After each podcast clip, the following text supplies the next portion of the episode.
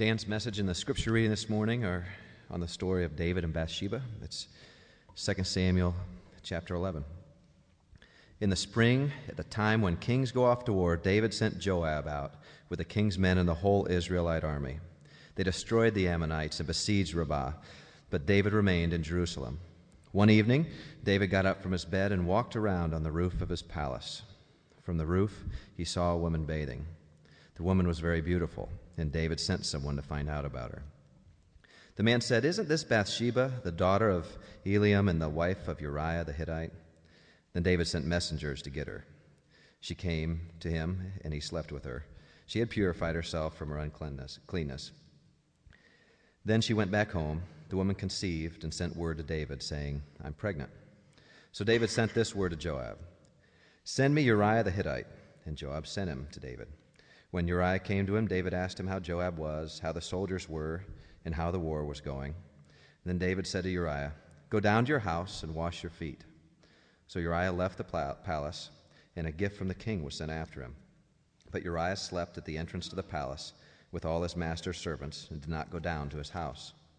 When David was told Uriah did not go home, he asked him, Haven't you just come from a distance? Why didn't you go home? Uriah said to David, The ark and Israel and Judah are staying in tents, and my master Joab and my Lord's men are camped in the open fields. How could I go to my house and eat and drink and lie with my wife? As surely as you live, I would not do such a thing. Then David said to him, Stay here one more day, and tomorrow I'll send you back. So Uriah remained in Jerusalem that day and the next.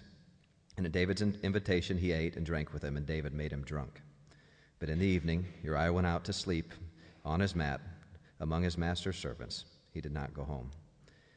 In the morning, David wrote a letter to Joab and sent it with Uriah. In it, he wrote, Put Uriah in the front line where the fighting is fiercest, then withdraw from him so he'll be struck down and die. So while Joab had the city under siege, he put Uriah at a place where he knew the strongest defenders were. When the men of the city came out and fought against Joab, some of the men in David's army fell. Moreover, Uriah the Hittite died. This is the word of the Lord.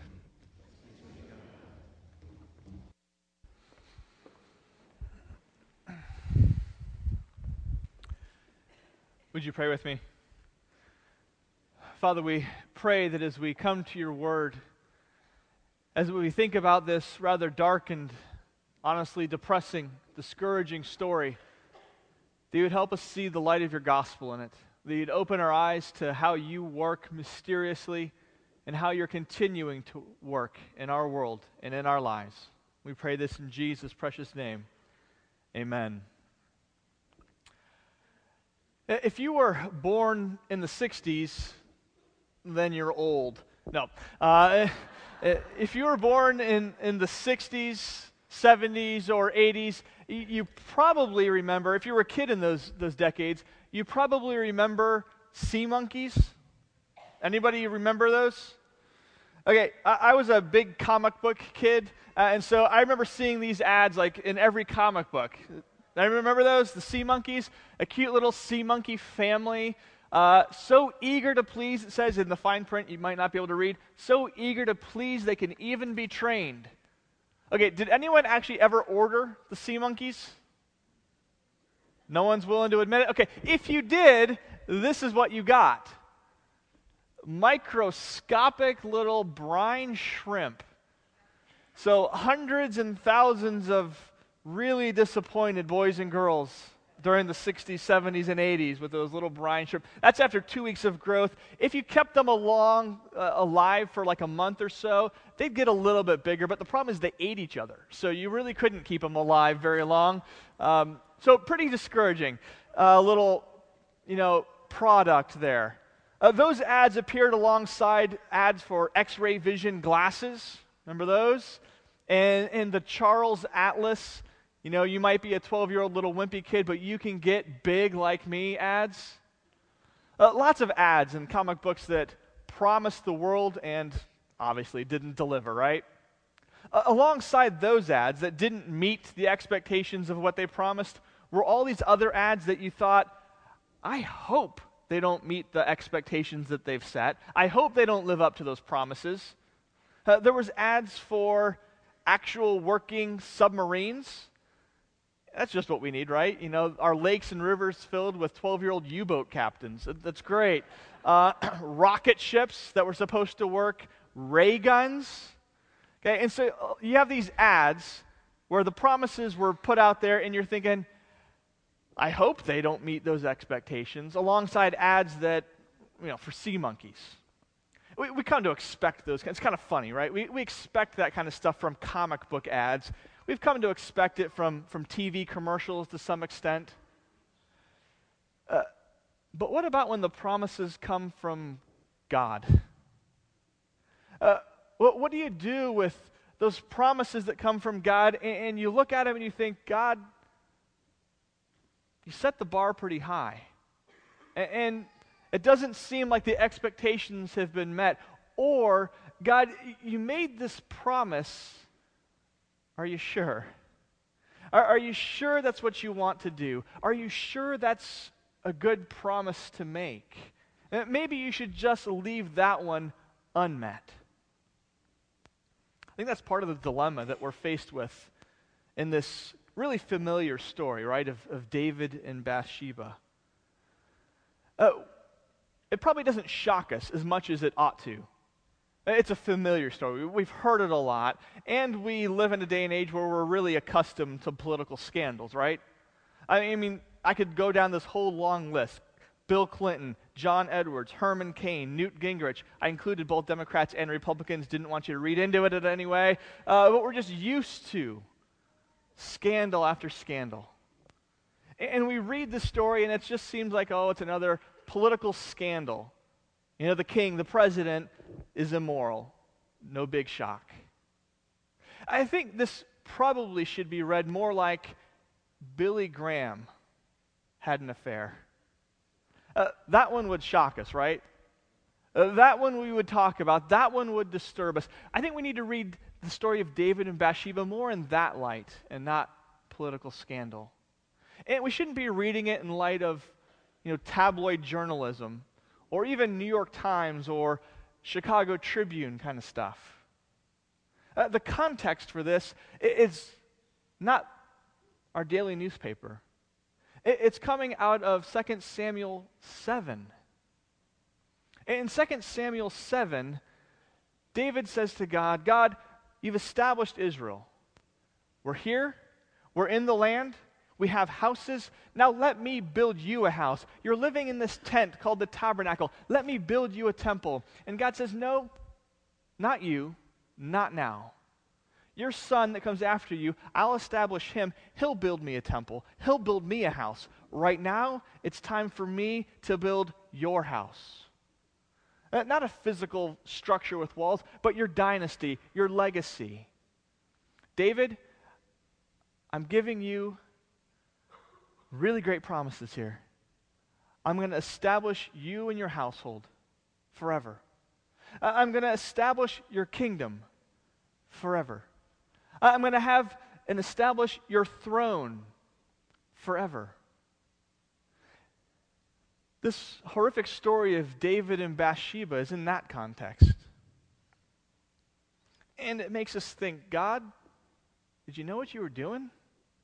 Did you know the kind of legacy David was going to leave? A kingdom, a, a, forever kingdom like this? Let's remind ourselves of some of the details of this story a little bit. David has sent the armies off to war. Some people read a lot into that, and you know, David stayed back while the army went off, and there probably is something to it. He should have been out there with the men, but there's also a lot of good reasons why he would have, could have stayed back. It's what David does when he did stay back in the city and in the palace that is so troublesome. He's out on his roof and he, he looks out and he sees a beautiful woman bathing. Again, we shouldn't read anything into that. That's normal. But he sees her, and sin begins to take root. Lust begins to take root. Envy. And he sends a messenger. He says, Go find out who that is. The messenger comes back and he says, That's Bathsheba, the daughter of Eliam, the wife of Uriah the Hittite. Right there, those names are incredibly significant. Why?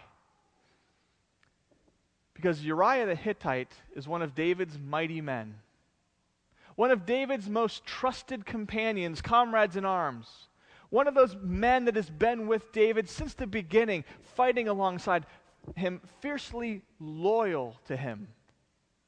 And so is Eliam. So Bathsheba is the wife and the daughter of two of David's most trusted men. There's 37 mighty men of Israel in all, and two of them are connected to Bathsheba, but it goes beyond that. Bathsheba's grandfather is one of David's closest advisors, a confidant named Ahithophel. That's hard to say. You'd expect the story just ends there. But it doesn't. It shows you the extent to which sin corrupts. David, who has to this point shown such, such promise, is now overwhelmed. And he does something that you look at and you're like, how could you do that? That is so stupid, so disloyal, not only to your, your men Uh, but to your God who's, who's given you so much along the way. The story's bad enough right there, but it gets worse. Bathsheba conceives, and she sends word to David and says, I'm pregnant. And the wheels begin to turn in David's mind. How do I, how do I cover this up?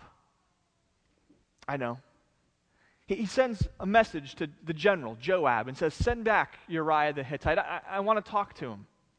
Uriah comes back, and David begins to ask questions. How's the battle going? How are the men? How's Joab?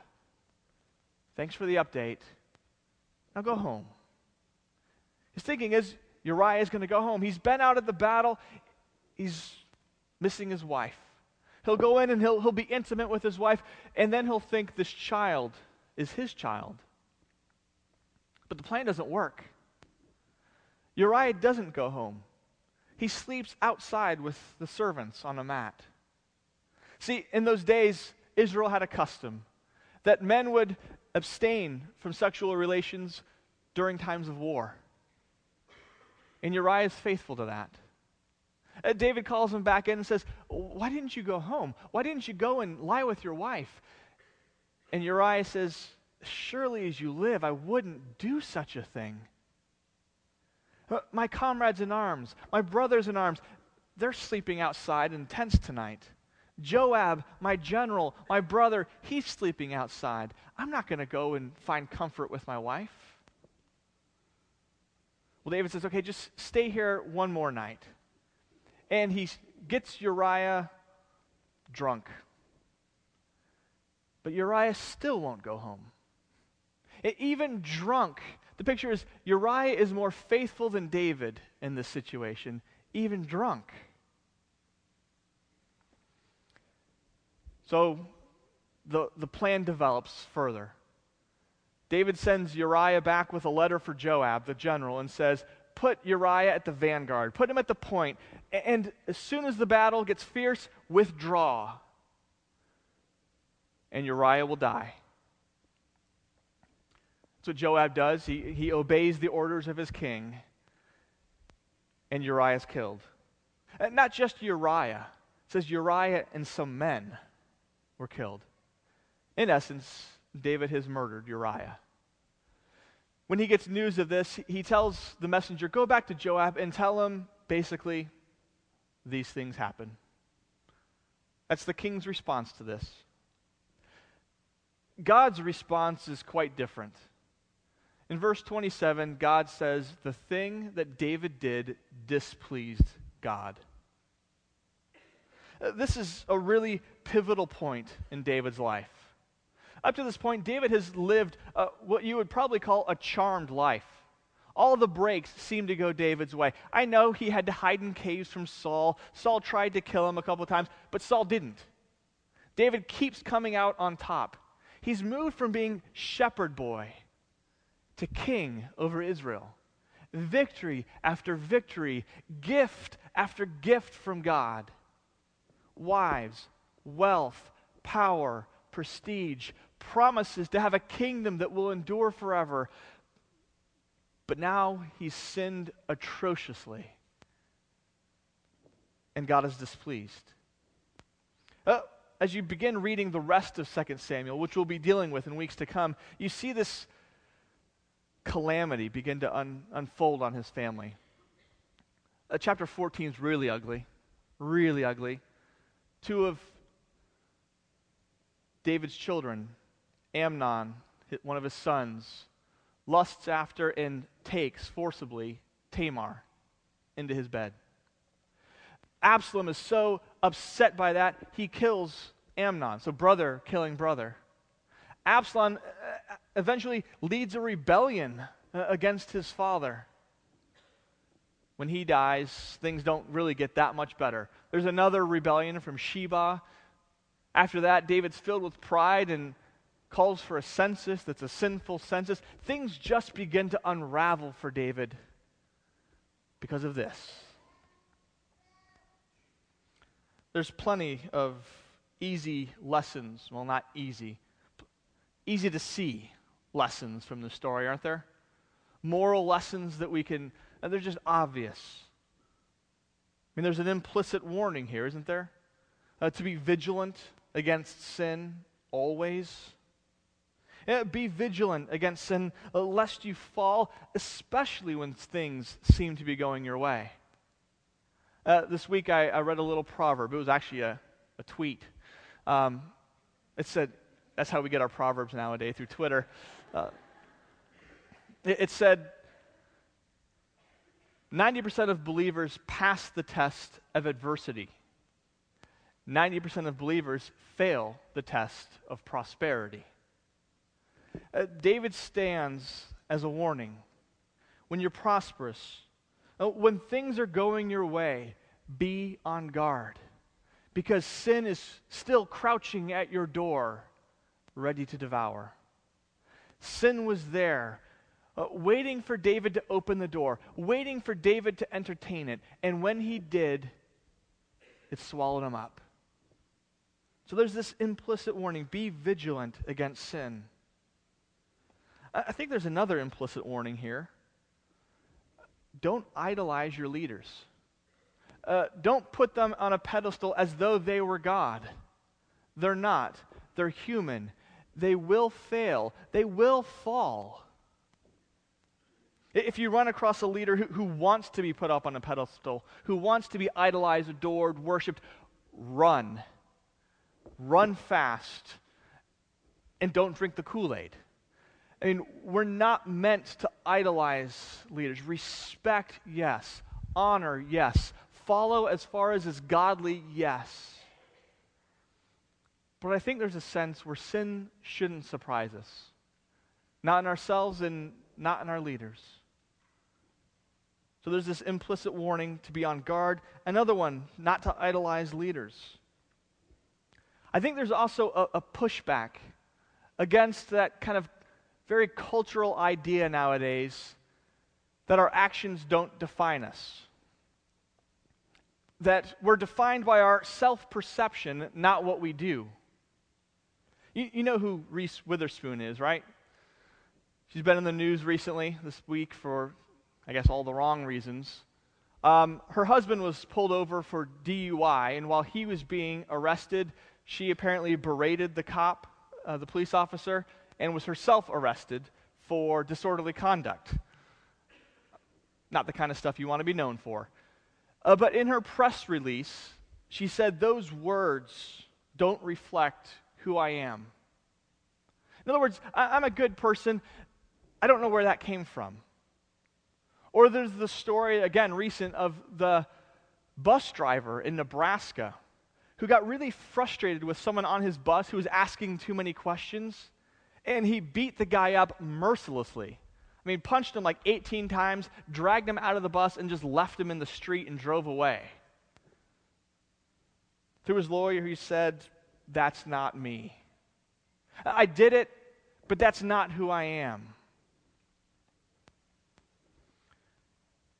As the story of David and Bathsheba unfolds, chapter 12, the prophet Nathan comes to David and tells this really elaborate story about a rich man and a poor man.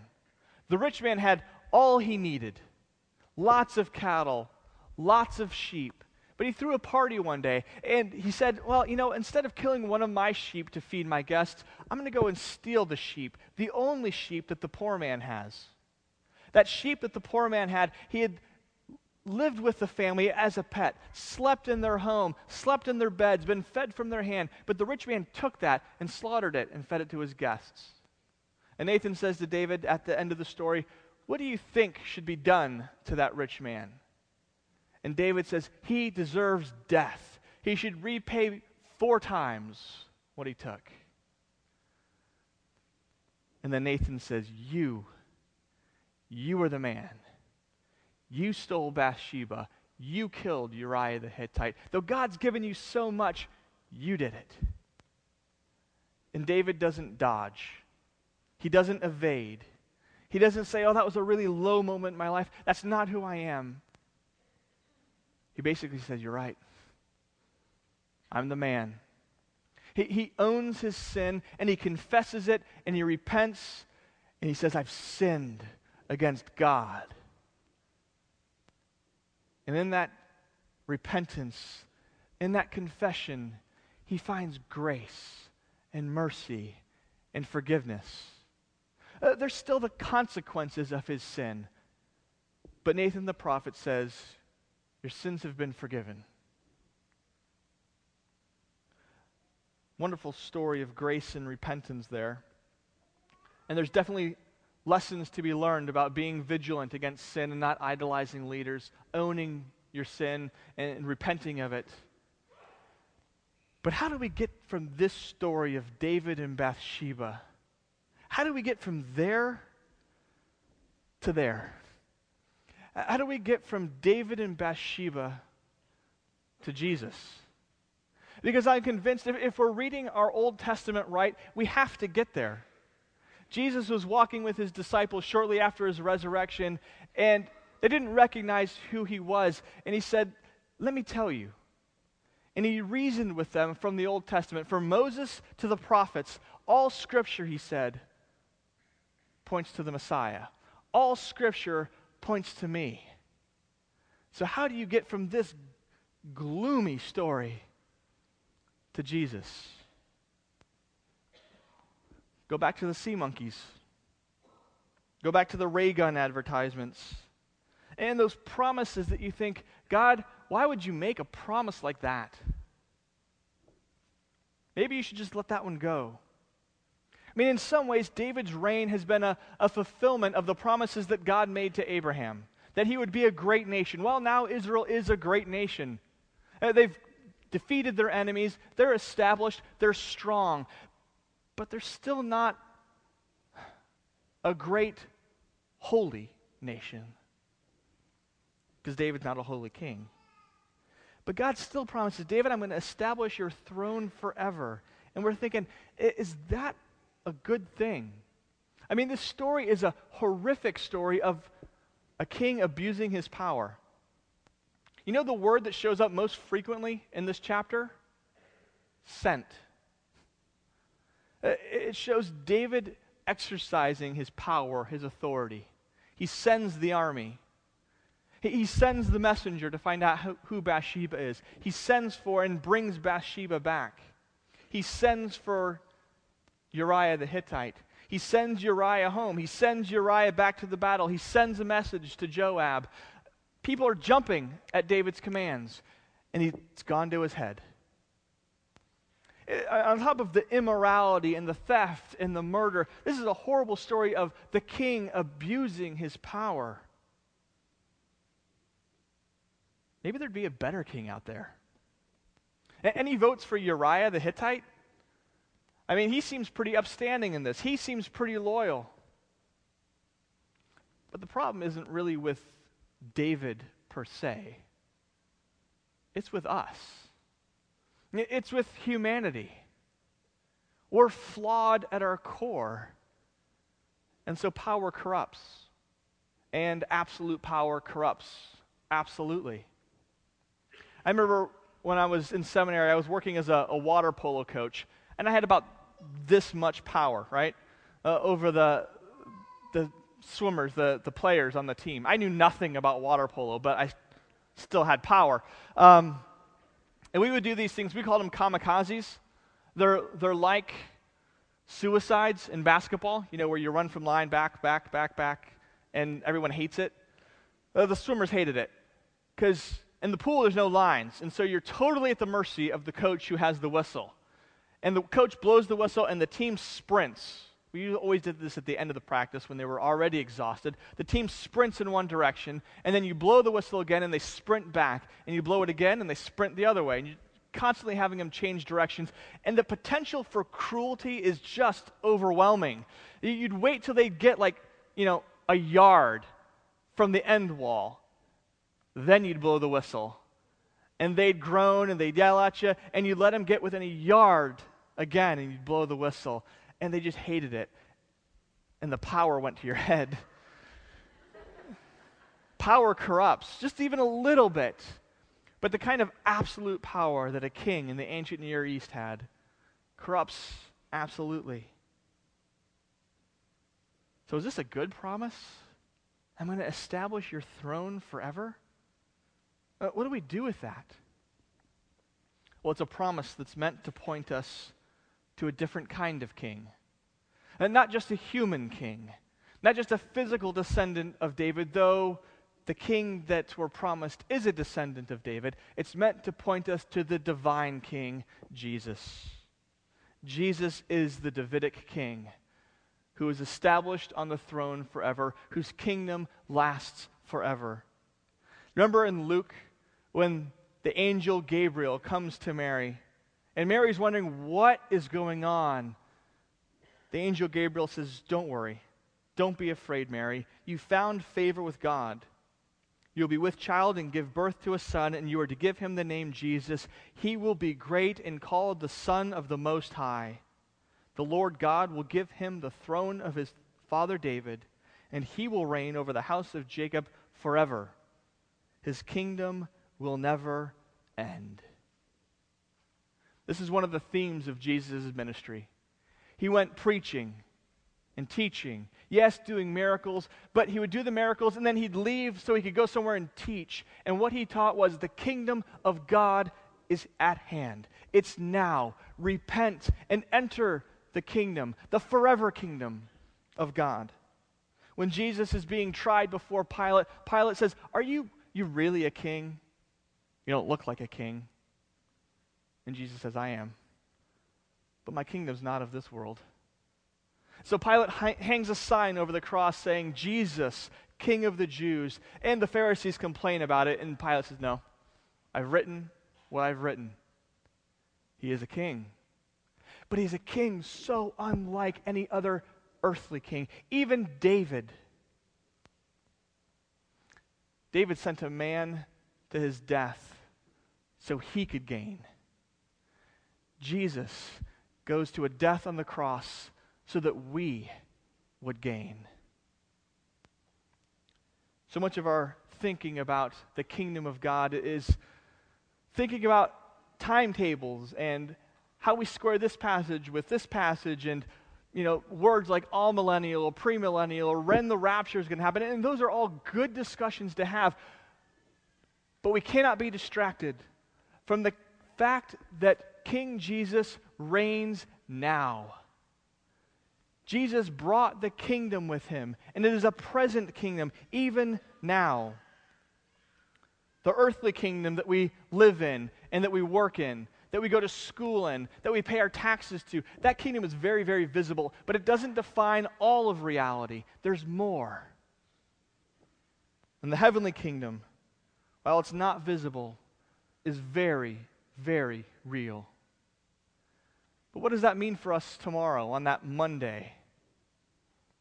when we go back to our normal routines? It means three things at least. Let me leave you with these three things. It means we go out into our world with a, a very resolute peace. the author of Hebrews says that we have inherited an eternal and unshakable kingdom. The kingdom of this world, the kingdom that we live in, uh, that's visible, is entirely shakable. It can be shaken by homemade bombs. It can be shaken by fake tweets. Did you see that this week? The AP Twitter feed got hacked, and they someone sent out a tweet that the White House had been bombed and President Obama had been injured, and the stock market dove briefly. That's shaky. The whole system is shaky. The world is shaky. And Hebrews says one day God is going to shake it to its foundations, but we belong to an unshakable, eternal kingdom. That ought to give us great peace, even in the midst of news headlines that say worry, panic. We don't have to. Resolute peace, a growing desire for a holiness. We belong in a worldly kingdom. We, we live and operate here, and we're very concerned, right, that we behave right in this kingdom. We don't want to be arrested, we don't want to offend. We, we behave according to the standards of this world. But what about the kingdom of God? Are we concerned with the standards of the kingdom of heaven? With Jesus' standards? You find those in places like the Sermon on the Mount uh, John Stott once called that the constitution of the kingdom of God. As we grow and understand more the reality of this kingdom, the reality of Jesus' rule, we ought to desire conformity to kingdom standards. So there ought to be a growing pursuit of holiness, and there ought to be an active hope. Not just a wishful, wistful kind of hope. Oh, I hope so. Uh, but a concrete hope that drives us to act. The kingdom is here now, but the kingdom is also a coming kingdom. There's a not yet aspect to it. King Jesus will return, and we ought to be living in light of that hope, living in a way where we store up for ourselves eternal treasure and eternal rewards. They don't seem visible now, but they are every bit as real. The story of David and Bathsheba is a dark story. But even in the midst of this, there's things that point us to the light of the gospel, to the light of the good news that Jesus reigns, and he is a good, righteous, merciful king who's inviting you into his kingdom. Would you pray with me? Father, we are so grateful for your word. We do pray that you'd give us uh, eyes to see, eyes of faith to see that your kingdom is real. And give us the determination to live as much in light of that kingdom, more in light of that kingdom than the visible kingdom that we see around us. Father, we pray that you would change our hearts and our minds, attune us to that. In Jesus' precious name we pray. Amen.